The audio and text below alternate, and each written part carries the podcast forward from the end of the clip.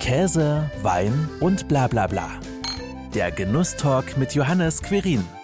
Ich habe noch nie einen Kunden beschissen. Das mache ich nicht. Das werde ich nie machen. Da höre ich lieber am gleichen Tag auf. Heute unterhalte ich mich mit dem vom Feldstaff mehrmals ausgezeichneten Brenner des Jahres in Österreich. Hans Reisetbauers Motto Qualität schafft Freundschaft lebt er sowohl im Obstgarten wie in seiner Brennerei. Seit 1994 brennt er aus Obst Hochprozentiges, das mittlerweile in die ganze Welt exportiert wird. Wie es dazu kam, was einen guten Brand ausmacht und warum er jetzt auch noch Sojasauce produziert, darüber sprechen wir jetzt. Hallo, lieber Hans, herzlich willkommen im Genusstalk. Danke, Johannes, äh, für, für die Einladung und ich freue mich sehr, dass ich das heute mit dir machen kann. Ja, seit 1956 ist ja der Hof, euer Hof im idyllischen oberösterreichischen Axberg, wer das nicht genau kennt, das liegt ganz in der Nähe von Linz, im Besitz deiner Familie. Also es war wohl schon immer klar, dass du dann auch Obstbauer wirst, oder? Nein, nein, wir, wir, es ist so, dass 1956 meine Großeltern den Hof gekauft haben und äh, bis 1990 kein Obst da drauf war und ich habe die ersten Bäume gesetzt. Das war ah, okay. 1990 habe ich die ersten Apfelbäume gesetzt, aber nicht zum Brennen. Mhm. Ja, also dann haben deine, deine Vorfahren gar nichts mit dem Obst am Hut gehabt. Nein, das waren Ackerbauern. 14 Generationen haben wir Ackerbau betrieben, auch natürlich Milch, im Frühjahr dann auch Milchwirtschaft, aber äh, Kartoffeln und so weiter. Das ja. war so das Frühjahr. Mhm. Und der Obstbau war für dich zuerst mal lukrativer oder warum kam dann der Schwenk auf Obst? Na, weil, weil das Thema war und das, das ist, da muss man ein bisschen ausholen, um vielleicht keine Menschen zu beteiligen, aber das kommt mir immer wieder vor. Man hat früher in Österreich und ich glaube in Deutschland ist es nicht anders. Man hat was produziert am Feld. Man ist dann, bei uns heißt es Lagerhaus, bei euch heißt es Beiwer oder wo auch immer, mhm. hingefahren und diese Leute haben dir dann gesagt, was du bekommst nach der Ernte. Ja. Das heißt, sie haben dir den Lieferschein geschrieben und sie haben dir gesagt, was du verrechnen darfst. Und ich habe immer gesagt, das kann doch nicht sein, wenn ich elf Monate und äh, 30 Tage produziere und dann äh, bringe ich was wohin und dann wird mir gesagt, was ich an Geld bekomme. Äh, ganz egal, wie die Leistung war und ganz egal, wie die Qualität war. Und das war eigentlich der Grund, wieso ich gesagt habe, ich will selber was produzieren, was ich selber am Menschen verkaufen kann, der Wert auf der Qualität liegt. Das war der Grundgedanke vom Obst. Ja, und dann kam ja auch der Weg dass du das Ganze eben zu hochprozentigem gebrannt hast. Wie kam es denn dazu und warum der Schritt? Ja, es war so, dass äh, Österreich ist 1994 zur EU gekommen und ich habe mich immer interessiert für Wein und Bier und, und auch für die, ein bisschen, ein bisschen einmal für, für den sogenannten Bauernschnaps. Das war so bei uns in der Region. Wein in Oberösterreich unmöglich. Heute wird zwar ein bisschen Wein produziert, aber geschmacklich nach wie vor nicht das Highlight, was ich mir vorstelle. Bier war immer großes Match von Heineken und wie sie alle heißen. Und, und im Brennereibereich, das hat mich interessiert, aber ich habe nie den Zugang gehabt und habe dann einen 94er Menschen kennengelernt, der leider verstorben ist, Karl Hubert Gasser, der mir wirklich in zwei Stunden erklärt hat, was, wo Qualität hingehört. Und das war am 12. Juni 94 und im September 94 habe ich dann begonnen. Das war völliger, ja, eigentlich im Nachhinein eine wahnsinnige Geschichte. Was war denn der erste Schnaps, der gebrannt worden ist? Williams, das, was wir jetzt im Glas haben. Genau, das ist schon mal ein gutes Stichwort, weil logischerweise im Genusstalk haben wir natürlich auch immer etwas zum Genießen mit dabei. Heute eure Produkte und du hast es schon gerade angesprochen, den Williams. Was ist denn das Besondere an dem Williams? Na, ich, ich, das ist jetzt Jahrgang 2018. Ähm, was ist das Besondere am Williams? Ich habe heute 17.000 Williams-Bäume im, im Umkreis von einem Kilometer rund um die Brennerei steht. Wir sind seit 2015 äh, biozertifiziert und äh, wir produzieren nur mehr die Williams für einen Schnaps. Wir verkaufen nichts am Frischmarkt, gar nichts. Und ich glaube, wenn du reinriechst, äh, du riechst keinen Alkohol, du riechst die schaligen Aromen, du riechst ja, vollreife Frucht, aber nicht überreif. Williams ist für mich die Königsdisziplin. Aber es ist natürlich auch der Schnaps, der wahrscheinlich am meisten äh, strapaziert wurde. Durch ja. Skihütten, durch was auch immer, mit einer mit einer kleinen Birne drinnen, Aromatisierung und so weiter. Aber ich, ich sehe Williams perfekt gemacht als Königsdisziplin. Sie ist die Diva unter den Früchten. Mhm. Und äh, für mich ist, mein Name steht für Williams oder Williams auch für mich, äh, ganz egal. Für mich ist das immer das wichtigste Produkt im Haus. Ja, und so wie du es auch beschrieben hast, so riecht es auch tatsächlich. Man hat die volle Frucht in der Nase, wenn man die Nase in das Gläschen reinhängt. Und dann würde ich mal sagen, zum Wohl, probieren wir mal. Sehr zum Wohle. Am, Gaumen hast du mhm. äh, eine irre Präsenz, so ja. äh, im Backenbereich. Du hast fast das Gefühl, du hast, du kommst der Birne sehr nahe im Kerngehäuse.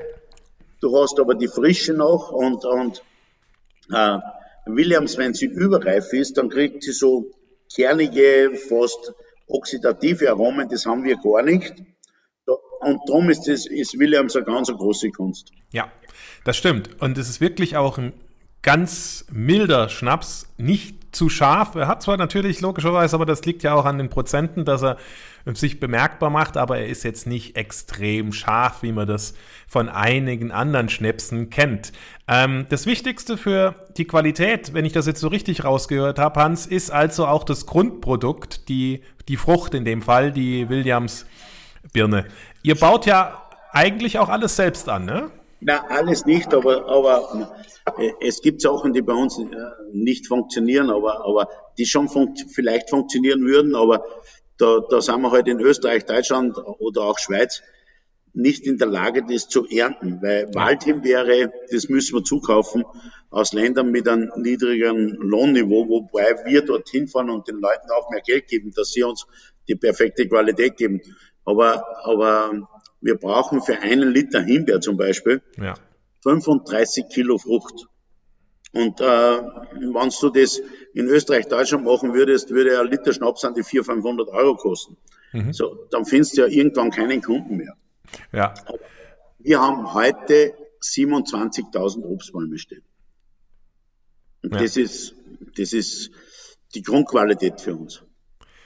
Und wenn ihr das zugeliefert bekommt, achtet ihr aber logischerweise ja auch daher, woher, woher es kommt, wie das angebaut wird ähm, und was, was letztendlich ja auch dann die Qualität dann der Frucht ausmacht. Ne? Ja, grundsätzlich ist so, wir, wir kaufen sowieso von, nur mehr von äh, seit 2017 nur mehr von zertifizierten Bioproduzenten. Äh, bei, bei Himbeere, wo, wo wir ja zukaufen, ist, äh, man muss sich vorstellen, wir kriegen das Schock gefrostet. Ja. Das ist die einzige Frucht die wir schockgefrostet bekommen, weil wie willst du 1000 Kilo Himbeeren, 10.000 Kilo Himbeeren bekommen, frisch? Gibt es nicht, weil wer kann nicht, ja. in drei Stunden 10.000 Kilo Himbeeren ernten? So, und das bekommen wir in Papiersäcken geliefert, schockgefrostet, nur um zu sehen, ob die Kühlkette unterbrochen ist, weil sobald es warm wird, rennt der Saft aus, der Sack ist rot, damit nehmen wir es nicht. Wir haben äh, mittlerweile zwei Lieferanten, äh, mit denen wir arbeiten, wobei 80 Prozent mit einem. Das ist einfach äh, so eine befreundete Geschichte und die wissen ganz genau, äh, ich diskutiere nicht über den Preis, die sagen mir einen Preis, ich sage, du pass auf, ist das das Beste, was machen können, sagen die ja, aber sie bringen die beste Qualität. Und für uns zählt nur Qualität. Ja, damit dann auch entsprechend ein gutes Produkt nachher in der Flasche landet. Ne? Na klar, das ist das Einzige, um was geht. Unser Kunde kauft nicht, weil er einen billigen Schnaps kauft, sondern der Kunde kauft, weil er was Gescheites haben will. Und das wollen wir vermitteln. Und das passt ja auch zu dem Motto, das ich ja auch eben schon im Intro erwähnt habe, Qualität schafft Freundschaft. Ja. Ähm, meint ihr damit ja auch gute Produkte schaffen Stammkunden? Ja, das auch. Und äh, ganz wichtig, Stammkunden ganz wichtig aber auch ähm, der Weg zu, zu anderen Menschen, zu Winzern. Schau, ich, ich kenne in Österreich, ich weiß nicht, 100 Winzer, ich kenne in Deutschland mittlerweile 50 Winzer und die kennen mich, die wissen, was ich produziere, ich weiß, was die produzieren. Ich kenne unmöglich viele Köche, aber nur aus dem Bereich, weil ich immer sage, wir, wir sind eine so eine, eine kleine, aber perfekte Community in diesem Bereich und mein Motto war immer Qualität schafft Freundschaft. Nur über Qualität kommst du zu Freunden. Über am, am billigen Preis oder über, Entschuldigung, was wir in Österreich einfach sagen, schlimmes Wort, ein scheiß Produkt, wirst du nie Bewertung des Menschen bekommen. Dass der sagt, ich habe Freude, wenn ich das kaufe, weil es ist so gut. Und der Mensch, der dahinter steht, und es ist, wir, wir müssen immer menschlich bleiben und der, der Mensch ist das Wichtigste im Produkt. Um letzten Endes ja sowohl faire Preise, wie du dir auch gerade erzählt hast, aber auch letzten Endes halt eine, eine, eine dauerhafte Geschäftsbeziehung äh, in irgendeiner Art und Weise ja auch dahin zu bekommen. Ja, aber was ich da noch sagen wollte, wir, wir äh, seit 1994 kochen wir für jeden Mitarbeiter. Bei uns wird jeden Tag Mittag früh auf einem Tisch, jetzt momentan durch Corona, weil wir es aufteilen haben müssen, auf zwei Tische äh, äh, sitzen alle Mitarbeiter. Und es wird jeden Tag um 12 Uhr Mittag gegessen, frisch gekocht. Und das ist, das ist auch so ein Thema, Qualitätsjob, Freundschaft. Wir haben das Gespräch, wir, es ist natürlich lustig oder, oder hin und wieder auch ernster bei Gesprächen, aber ich würde ja nicht sein, gut, ich könnte viele Ideen haben, aber ohne die Ausführung mit meinen Mitarbeitern könnte die Qualität nicht produzieren, weil wenn sie nicht gut arbeiten würde, dann könnte ich auch kein gutes Produkt machen. Und das ist wichtig. Ja, ja, also das schlägt sich natürlich auch entsprechend nieder im, im, ja. äh, in der Qualität. Ne? Wenn die Mitarbeitenden entsprechend schlecht gelaunt sind, weil irgendwie was nicht stimmt, sei ja. es jetzt Geld oder sei es sonst irgendwas, schlechte Stimmung im, im Betrieb, ja. dann schlägt sich das natürlich auch auf die Arbeit nieder und die Qualität. Das stimmt. Wir haben als nächstes, ich denke mal, die Karotte, die wir probieren. Da fällt mir natürlich auch schon gleich ein, ähm, wie kommt man denn auf grundsätzlich auf Ideen für neue Brände? Weil ein Karottenbrand ist ja jetzt auch nicht das, was einem als erstes einfällt, wenn man an ja. Schnaps denkt. Ich muss jetzt ganz ehrlich sagen, und äh, die Geschichte habe ich schon oftmals erzählt, weil mir gefragt, Karotte war nicht meine Idee. Karotte war eine Idee eines Freundes von mir, der, der äh, Saatgut in Österreich für Karotten produziert. Mhm. Und der ist einmal zu mir gekommen und hat gesagt, das war 1997, mach mir ein Weihnachtsgeschenk, mach mir einen Karottenschnaps. Und ich habe natürlich gesagt, ja, mach mal.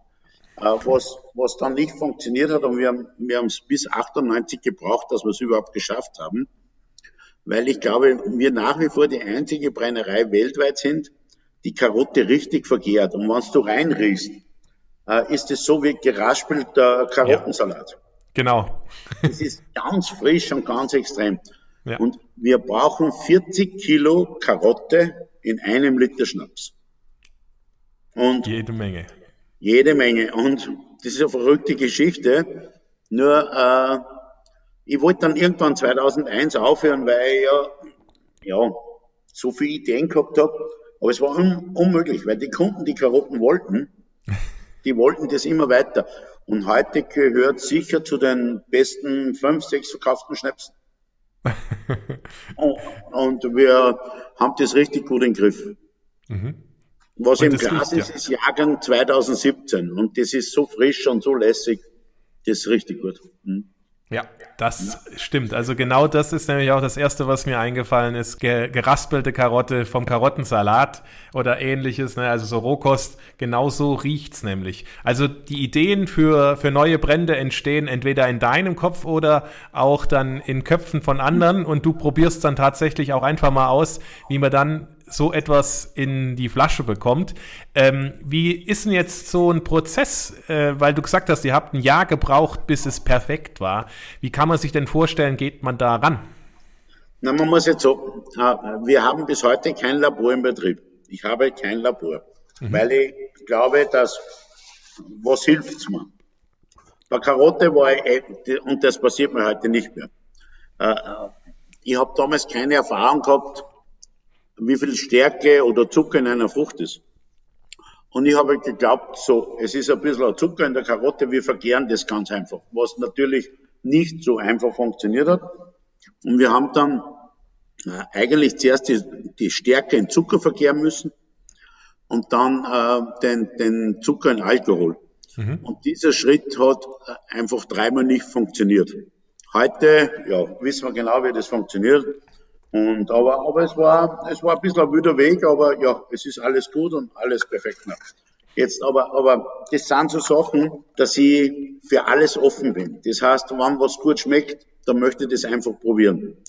Und, und wir, ich habe noch nie was am Markt gebracht, und das glaube ich, und ich klopfe jetzt auf Holz, wo der Kunde unzufrieden war. Weil ich probiere so lange, bis ich mir denke, jetzt kann es nicht mehr besser. Äh, und wir haben ein Lager, unser Betrieb hat äh, circa fünfmal den Verkaufsumsatz eines Jahres liegen. Nur als Lager, dass wir immer wissen, welche Frucht passt, welche passt nicht. Wir haben jetzt zum Beispiel äh, Zwetschge 2017 am Markt und 16 haben wir aber noch liegen. Weil 17 war jetzt gerade offener, lässiger zum Trinken. 16 ist ein bisschen so verschlossen, wenn du so Weine anschaust, die ein bisschen reduktiv sind. Das ist 16 momentan, habe ich gesagt, gut, 16 stellen wir zurück, wir verkaufen jetzt 17. Und, und wahrscheinlich werden wir 16 nächstes Jahr oder vielleicht erst übernächstes Jahr bringen. Das Produkt ist hervorragend, aber so blitzsauber, dass es halt ein bisschen reduktiv ist. Und das ist halt der Vorteil von einem großen Lager. Und äh, wir wollen, und, und das glaube ich schon, und, und deshalb beliefern wir auch so viel äh, Spitzengastronomiebetriebe, wir wollen den Kunden jeden Tag das Beste geben. Deshalb meine wirkliche Idee ist, wir müssen alle Geld verdienen, das ist überhaupt kein Thema. Und äh, wir verlangen auch einen guten Preis, aber wir haben noch nie, äh, ich habe noch nie einen Kunden beschissen. Das mache ich nicht. Das werde ich nie machen. Da höre ich lieber am gleichen Tag auf. Also auch tatsächlich dann lieber mal ein Produkt nochmal zurückbehalten, bis es dann die Qualität hat, die für Reisetbauer dann letzten Endes auch überall steht. Genau, genau. Für die Produkte, die ihr im Sortiment habt, ich weiß gar nicht, wie viel sind es denn, die ihr im Moment in eurem Sortiment habt? Ich, ich kann da ganz ehrlich sagen, ich weiß es nicht, aber ich weiß, dass es mehr als 20 sind, wahrscheinlich mehr als 25. Aber äh, wir haben natürlich Jahre, wo wir vor, im Vorjahr haben wir sehr viel produziert weil, weil 2020 ein geniales Jahr war, ich jetzt ausgenommen vor, vor dieser Virus-Scheiße. Ja. Aber, aber obsttechnisch äh, war es wirklich ein sensationelles Jahr. Da haben wir relativ viel gemacht. 2019 haben wir überhaupt nur zwölf Obstsorten gemacht, weil das Jahr nicht perfekt war. Heuer werden wir sehen, es ist sehr, sehr kalt. Wir werden sehen, wie die Früchte sich entwickeln. Grundsätzlich ist ein spätes Jahr immer ein, ein, ein, ein, ein super Jahr. Und ihr kriegt ja auch relativ viele Auszeichnungen. Man könnte sagen, es regnet ja fast Auszeichnungen für die ganzen Produkte, die ihr da auch habt. Ja? Ähm, was treibt dich denn da auch an? Ist es, sind es die Auszeichnungen oder ist es das, was du auch gerade eben nochmal gesagt hast? Äh, du willst die Menschen glücklich machen mit deinen Produkten und deswegen gibt's auch nur die Produkte, von denen du überzeugt bist, dann tatsächlich auch zu kaufen. So, äh, Auszeichnungen. Ja, da sind wir jetzt auf einem ganz Klassenpunkt. Äh, wir machen seit Vorjahr nirgends mehr mit, weil die, die Auszeichnungen ist ehrlich nur eine Ego-Befriedigung. Das ist super, äh, das ist für die Mitarbeiter super, wenn sie das erste Mal gewinnst, das zweite Mal.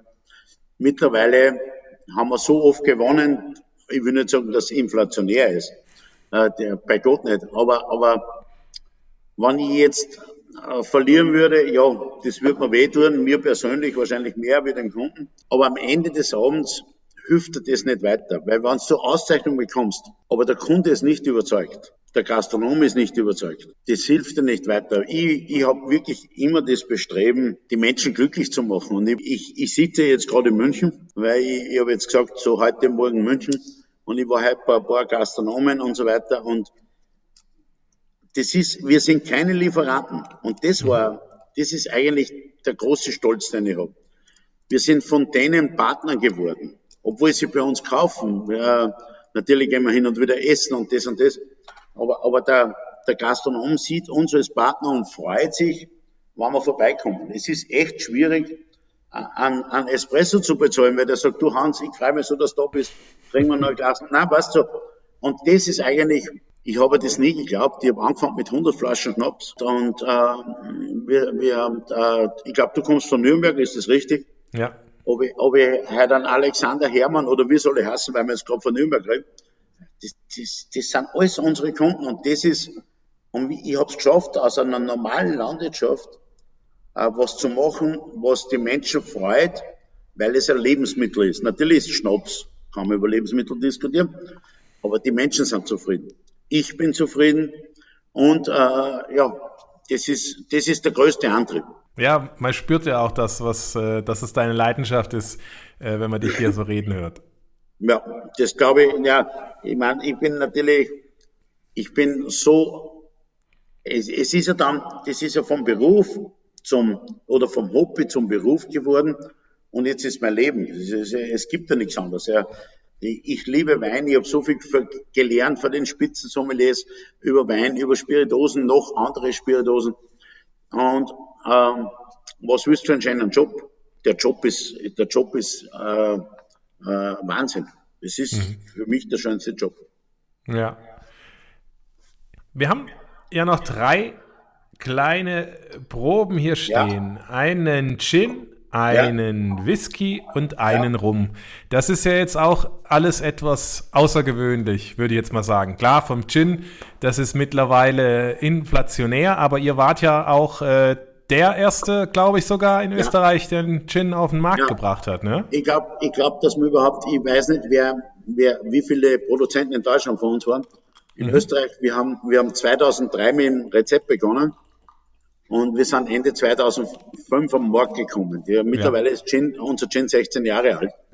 Und Blue Gin hat immer, äh, war immer das Gleiche und ist immer das Gleiche. Das heißt, Weizenbrand, 67 äh, Prozent Wacholder und 27 verschiedene Gewürze. Und, und ich habe immer die Idee gehabt, und das wird leider pass, passiert mir, passiert es ein bisschen viel. Was ist Gin? Gin ist Wacholder mit Gewürzen, perfekt für ein Gin Tonic, ist ein, ein perfekter äh, Longdrink und so weiter. Ja. Aber Gin besteht zuerst aus Wacholder und dann aus Zitronenzesten, was jeder reingibt. Heute sind sehr viele Gins meiner Meinung nach keine Gins mehr. Weil, weil das, es gibt so viel, leider ist, ist das schon passiert, Uh, Gin kommt mir jetzt schon vor wie ein Startup. ich, ich mache eine schöne Flasche, schreibe Gin rauf, irgendwer destilliert aber es fehlt das Herz darin. Das mhm. merkt man auch, dass die Gins kommen und gehen und kommen und gehen. Wir machen das seit 16 Jahren. Wir haben, glaube ich, 36 Länder unseren Gin. Die Kunden sind zufrieden. Äh, äh, ja, das ist, das war immer die Idee. Der Weizenbrand ist für uns ja, das ist so die Idee dazu. Wie kam es jetzt eigentlich dazu damals, dass du gesagt hast, ja, ich mache jetzt auch mal einen Gin oder ich probiere da mal einen Gin ich, zu machen? Ich war in New York bei meiner ersten Schnapsverkostung oder zweiten, äh, 2002 im Peco Club in, bei der Audrey Sanders, für mich eine der, na, heute wahrscheinlich eine der wichtigsten Barfrauen der Welt oder die beste Barkeeperin oder wie auch immer. Mhm. Und die war in der Houston Street in New York und hat mir Gin Tonic serviert. Und so hat es weder damals in Deutschland noch in Österreich und das ist ja das Schöne, dass sich ja die Barszene da extrem geändert hat. Das war ein großes Glas mit einem Riesenstück Eis mhm. und das ist am Tisch gekommen, hat damals einen Gin eingeschenkt, den ich immer sagen werde, das war Martin Millers, war für mich großartig, hat das eingeschenkt, hat damals ein Tonic selber gemacht und das ganze Gin Tonic war nicht so, wie, wie wir das gekannt haben in Österreich so Anfang 2000.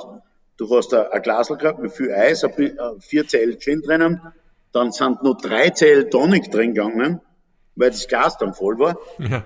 In Wirklichkeit hast du zwei Schluck perfektes Gin Tonic gehabt. Wenn du einmal nachgeschenkt hast, dann hat es funktioniert, sonst nie. Und zum Schluss hast du nur mehr Tonic getrunken.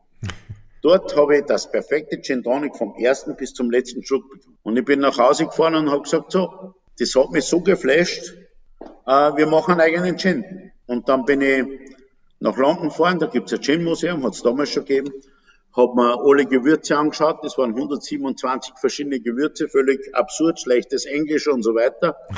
äh, ja. Und dann bin ich nach Hause gekommen und haben wir angefangen. Und wir haben 56 verschiedene Rezepturen probiert, bis wir dann draufgekommen sind, was wir machen. Und jetzt 16 Jahre, ja, gibt's den schon? Ja. Ist sehr angenehm in der Nase. Also man hat so eine leichte Zitrusnote. Ne? Genau. Ja. Probieren wir mal ein Schlückchen. Und hat eine Wahnsinnslänge. Hm, aber auch sehr angenehm, ja. äh, pur zu trinken. Das muss ich sagen. Hm, das freut mich. ja, weil äh, wenn man sonst nämlich mal so den ein oder anderen Gin pur trinkt, äh, da, äh, da brennt einem alles. Und das, das ist wirklich extrem angenehm. Na, grundsätzlich ist so, für mich die Königsdisziplin im gesamten Spirituosenbereich weltweit ist Fruchtbrand. Weißer, und verfälschter Fruchtbrand. Weil du musst es meischen, du hast kein Schönungsmittel wie Holzeinlagerung und so weiter. Das ist Gin ist mein sehr oft zugekaufter Alkohol, wird versetzt mit, mit Gewürzen. Ein, zwei, drei Tage später destilliert, Sache ist erledigt. Das ja. heißt, sehr kurz, drum gibt's auch so viele Gins. Äh, ja, eh schön, äh, ob's der Sache hilft, der Qualität, frage ich mich heute schon.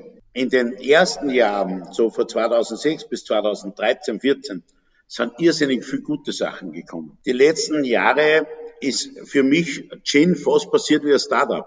Man, man hat einen Geldgeber gehabt, der hat gesagt, so, wir machen Gin, neue Flasche, schöne Flasche entwickelt worden, die Flaschen sind immer spektakulärer geworden. Es war der Inhalt in Wirklichkeit nicht mehr interessant.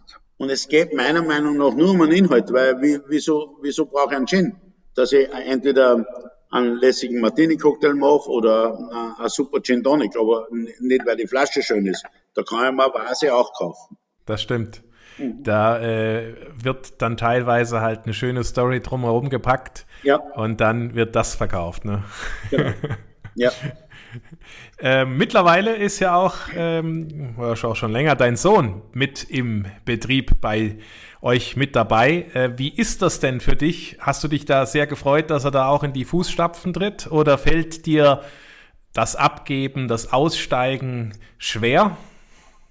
Na, wie soll ich das jetzt sagen? Ich habe mir, wenn du sowas aufbaust, dann hast du immer Freude, wenn, wenn, wenn Kinder wirklich nicht nur Interesse haben, sondern wirkliches Interesse haben. Mhm.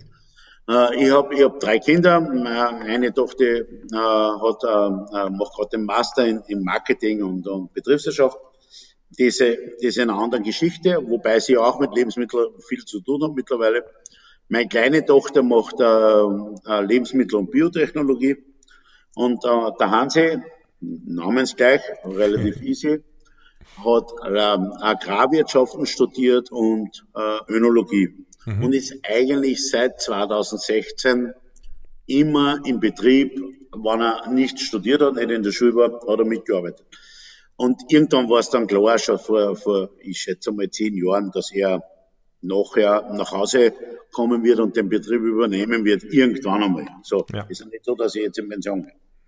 äh, und ich habe dann gesagt, man muss schon einen Weg finden mit dem diskutierbaren Miteinander, weil diese mhm. Reibungsflächen hat ja jeder Mensch. Ja. Und äh, bei uns ist echt so, dass der Hansi mittlerweile die gesamte Landwirtschaft leitet.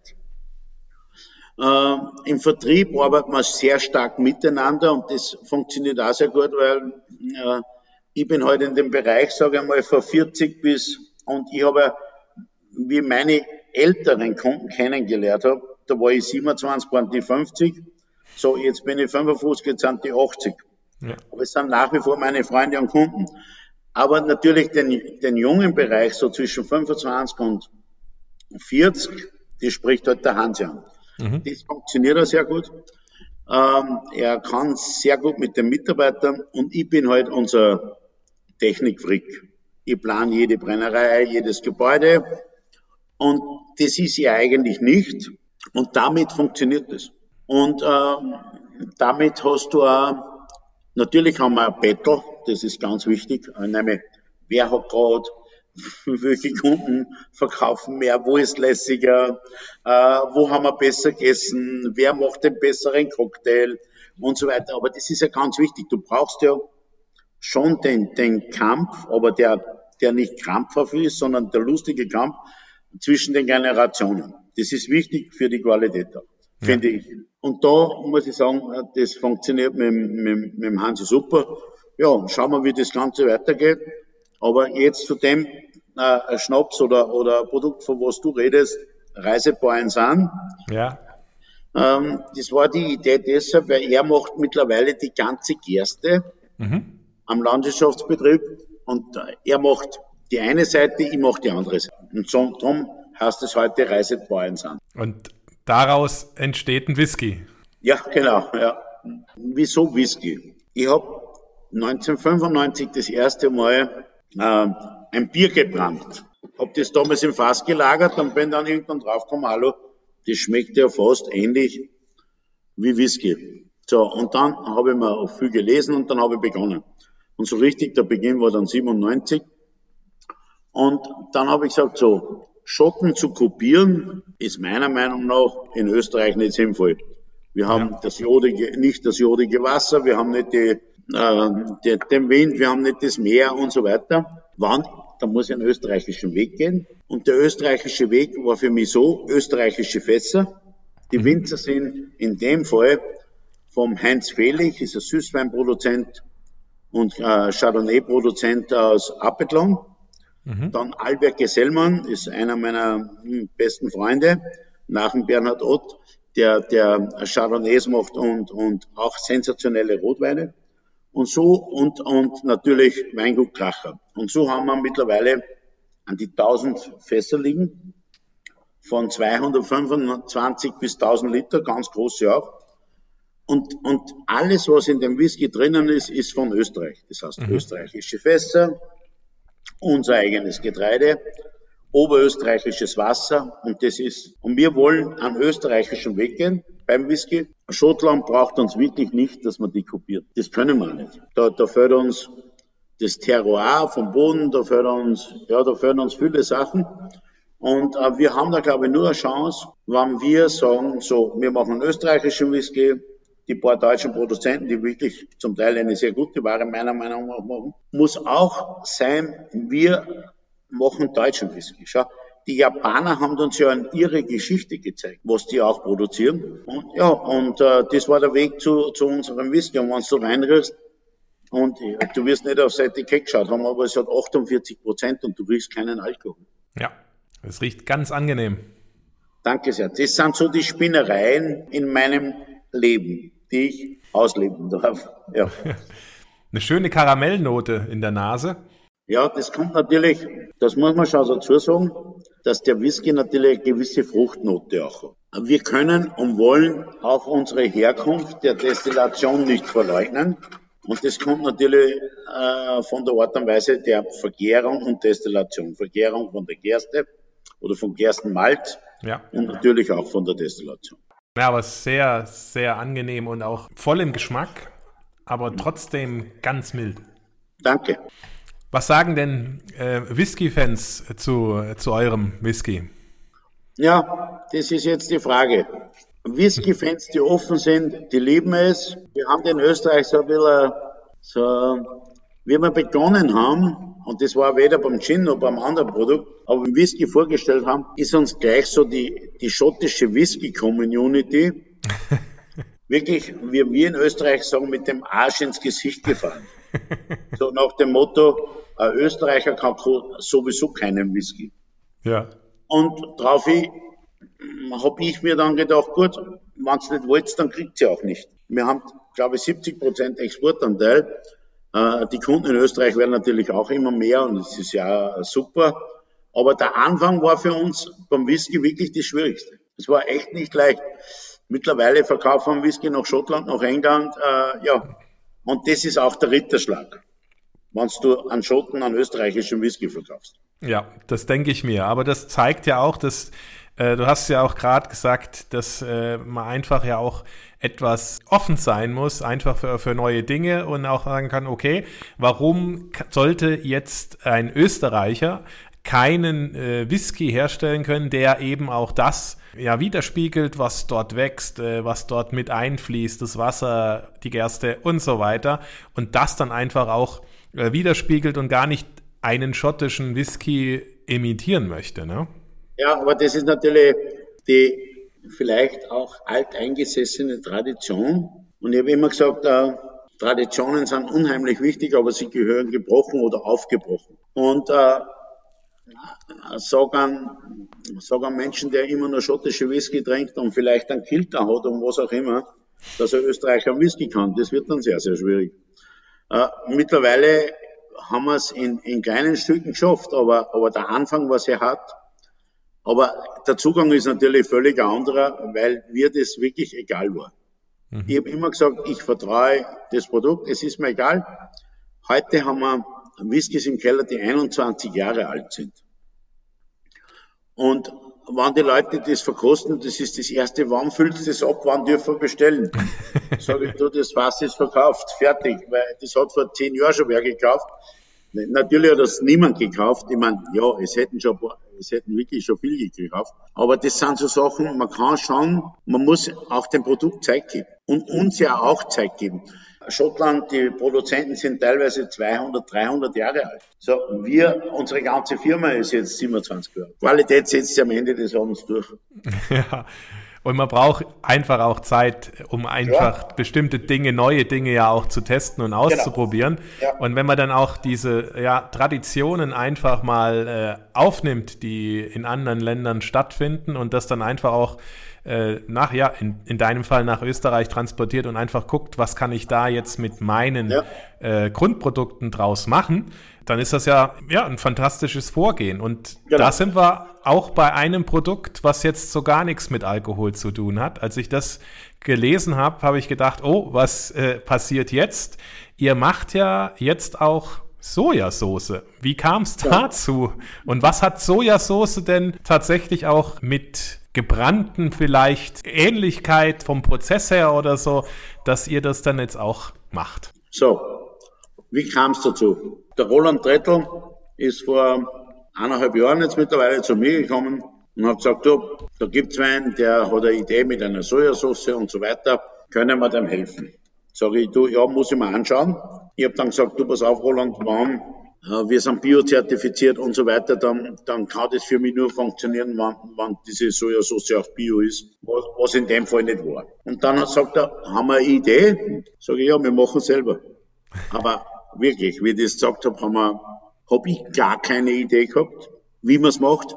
Und der Roland war durch seine ganzen Kochaufenthalte eineinhalb Jahre in Japan und hat sich, glaube ich, fünf, sechs äh, Sojasaucenproduktionen angeschaut, so richtig die alten Produktionen mit Holzfässern und so weiter. Dann habe ich gesagt, weißt du was, wir schauen sich das an, wir machen das miteinander. Eine Riesenklappe. Ich habe wirklich, ich habe echt eine Riesenklappe gehabt und bin dann echt eines Besseren belehrt worden, weil diese Traditionen schnell zu lernen, ist ja nicht so einfach. Was ich aber sofort gesehen habe, ist, ob ich jetzt Alkohol fermentiere oder Eiweiß fermentiere oder ganz egal was. Fermentation liegt mir im Blut und so ist es dann passiert. Und wir haben die erste Bio-Sojasauce, glaube ich, in ganz Europa gemacht, die komplett aus eigenem Anbau ist. Die Sojabohnen sind von mir, der, der, der Weizen ist von mir für das Weizenmalz, was gemälzt wird in Oberösterreich beim Klinger in Gaspolshofen. Das Roggenmalz ist von mir. Was natürlich nicht von unserer Produktion ist, ist äh, das Salz. Wir verwenden aber kein weißes Salz, sondern wir verwenden die Sohle vom Salz, das heißt Meistersohle vom Baltischl. Das heißt, das ist das Wasser, mit dem das Salz aus dem Berg herausgespült wird. Ja, und so ist das entstanden. Und jetzt haben wir vor eineinhalb Monaten unsere Sojasauce nach neunmonatiger Reifung am Markt gebracht. Und es ist gigantisch. Was ich habe nicht geglaubt, dass eine Sojasauce ein so ein Feedback bringen kann. Die Menschen sind richtig begeistert von dem, was wir machen. Ich bin richtig glücklich. Wir haben sehr, extrem viel Geld investiert. Wir verkehren diese Sojasauce in 8000 Liter Holzgärständer, so wie es in Japan das in Zedernholz gemacht wird, machen wir das in Eichenholz. In dem Fall haben wir jetzt zwei Holzgärständer vom Bichon Longueville aus Bordeaux kaufen jetzt zwei weitere vom Weingut Margot. Ja, es ist Wahnsinn. Es ist ehrlich, es ist, ich bin auch echt überwältigt. Und was das Allerschönste ist, meine Mitarbeiter haben so eine, eine, wir in Österreich sagen, eine Gaudi, wenn man Spaß hat, so eine richtige Gaudi drauf, das zu machen, weil die sagen, wir spinnen alle, wir machen was und die Menschen sind begeistert. Und das ist so schön das, das ist unglaublich. Ja, das äh, glaube ich direkt, weil es ist ja schon ungewöhnlich, dass ein Brenner ja. zuerst mal eine Sojasauce macht, aber dann auch, dass die Sojasauce halt komplett aus österreichischen Grundprodukten hergestellt ist und dann auch und noch ja genauso schmeckt aus eigenen genau aus, aus eigenen, eigenen ne, Grundprodukten hergestellt wird und dann aber auch noch schmeckt wie Sojasauce.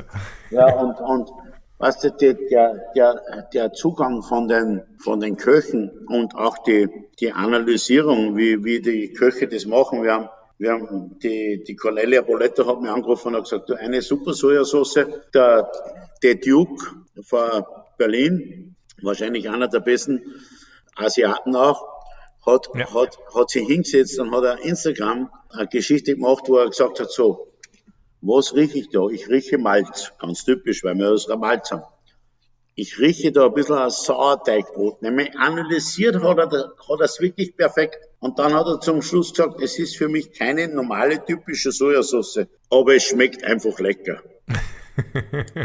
und wenn du solche, solche Botschaften kriegst, ja, dann, dann bist du einfach nur happy.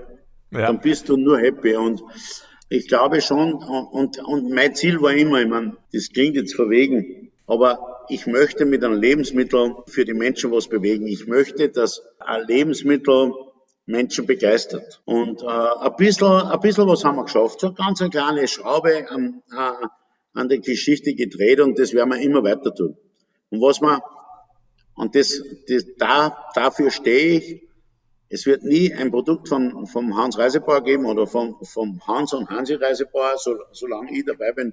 Und ich glaube auch nicht, dass beim Hansi so ist, das irgendwie geschönt ist oder gezuckert ist oder irgend so ehrlich eine Scheiße, die die Menschheit nicht braucht. Werden wir nie reingehen. Und das ist, das ist mein, meine Geschichte und, und auch meine Freude. Ja.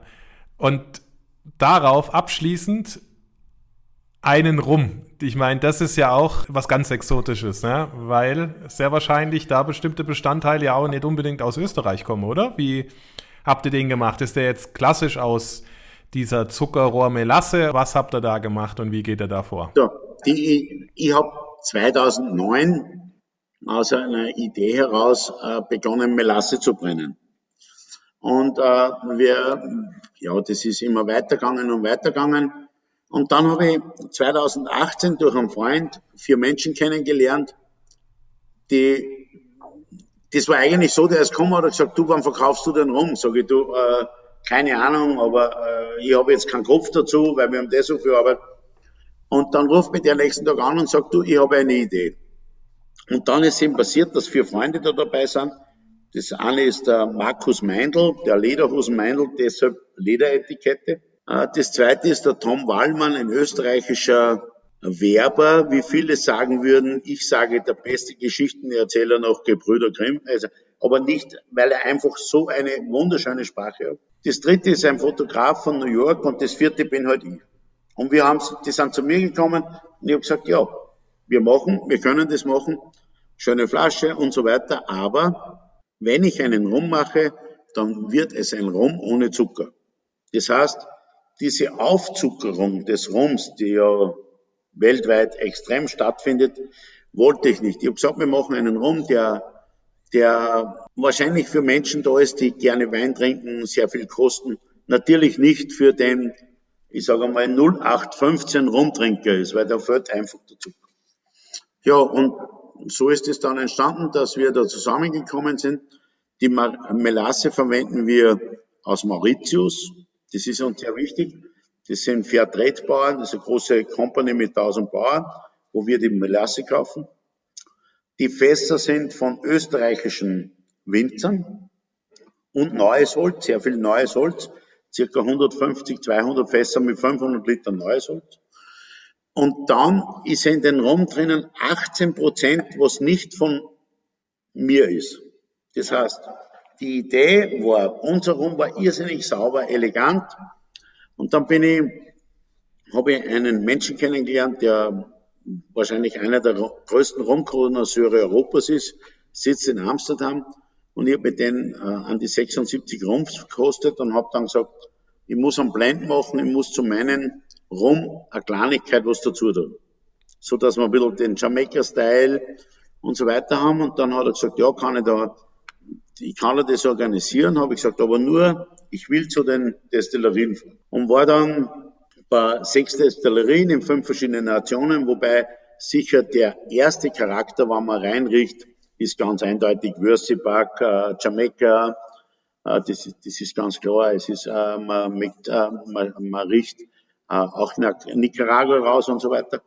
Und, und so ist es dann entstanden. Und dann haben wir alles gekauft und ich bin dann zum Abschluss, weil das so funktioniert hat, im Vorjahr am 20. Februar, eine, äh, zwei Wochen bevor die ganze Scheiße da begonnen hat, noch rübergeflogen, habe mich bei alle bedankt Und wir haben für zehn Jahre eingekauft. Wir haben momentan ein Lager, das glaube ich hundertmal so groß ist wie der Umsatz oder, oder ganz egal was. Aber es, und wir haben das gekauft und haben es wieder in neues Holz gelegt. Und wir haben kein Zuckerkolleur drinnen, keine Aufzuckerung drinnen. Wenn du reinriechst, du hast vorher die Jamaika-Noten, hinten nach kommt ein bisschen bananig, fruchtig. Und das ist meine Idee zu Rum. Und Rum ist äh, Rum ist ein Social-Produkt. Rum hat es immer gegeben durch die Piraten weltweit und so weiter. Und äh, unser Rum heißt 450, das heißt, diese vier Personen, die die Idee gehabt haben und äh, die 50 Personen sind Personen, die uns helfen.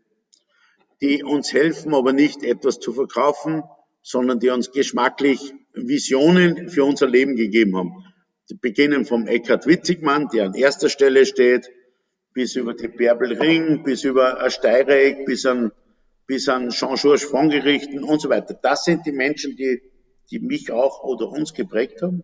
Und das ANB steht oben für Ram and People. Die Idee ist, über das zu diskutieren. Und es schmeckt man bei jedem Schluck. Und es ist ja auch ja. tatsächlich was, was man genießen soll und nicht in rauen Mengen konsumiert. Nein, sollte man nicht. Ne? Ja, also man hat natürlich ähm, schon den klassischen Rumgeschmack. Ne? Ich habe jetzt gerade nochmal probiert. Ähm, aber wie du, wie du schon gesagt hast, er ist natürlich ähm, schon auch komplett anders. Aber das ist ja das auch, was, was deine Produkte, ähm, eure Produkte ausmacht. Ja. Dass man da immer dann auch deine Philosophie, eure Philosophie und Handschrift drin erkennen kann. Genau. Das ist eigentlich immer der Weg. Das ist immer der Weg und wird immer der Weg bleiben. Was macht denn einen erfüllten Tag für dich aus? Du bist ja viel unterwegs, aber auch viel in der Brennerei, im Unternehmen. Was macht da so ein Tag für dich aus? Was macht für mich? Was macht für mich sonst einen erfüllten Tag überhaupt aus? Erstens, ich stehe sehr gerne in der Früh, gerne bald auf. Für mich, ich erfülle mir eigentlich den Tag selber. Weil es ist, ich mache natürlich mit gewissen Einschränkungen, großteils das, was ich machen möchte. Das heißt, ich, ich schaue mir meine Produkte an, ich verkoste viel, ich rede viel mit Menschen. Ja, das ist, und am Abend eigentlich ins Bett gehen und sich ins Spiel schauen können und sagen, ich habe keinen Menschen beschissen. Das ist wahrscheinlich eines der wichtigsten Dinge. Und ich bin natürlich sehr extrovertiert, das weiß ich schon.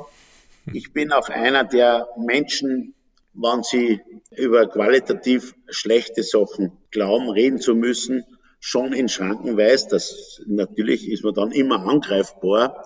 Ich werde oft als, nicht oft, aber hin und wieder als unangenehmer Zeitgeist äh, abgesehen, weil ich glaube, man kann über Geschmack und man muss über Geschmack diskutieren, jeder Mensch, aber über Qualität kannst du nicht diskutieren. Und Qualität muss jeder schmecken. Du kannst jetzt sagen, geschmeckt mir jetzt besser oder, oder das oder aber Qualität hat einen Geschmack. Und das ist für mich so unheimlich wichtig.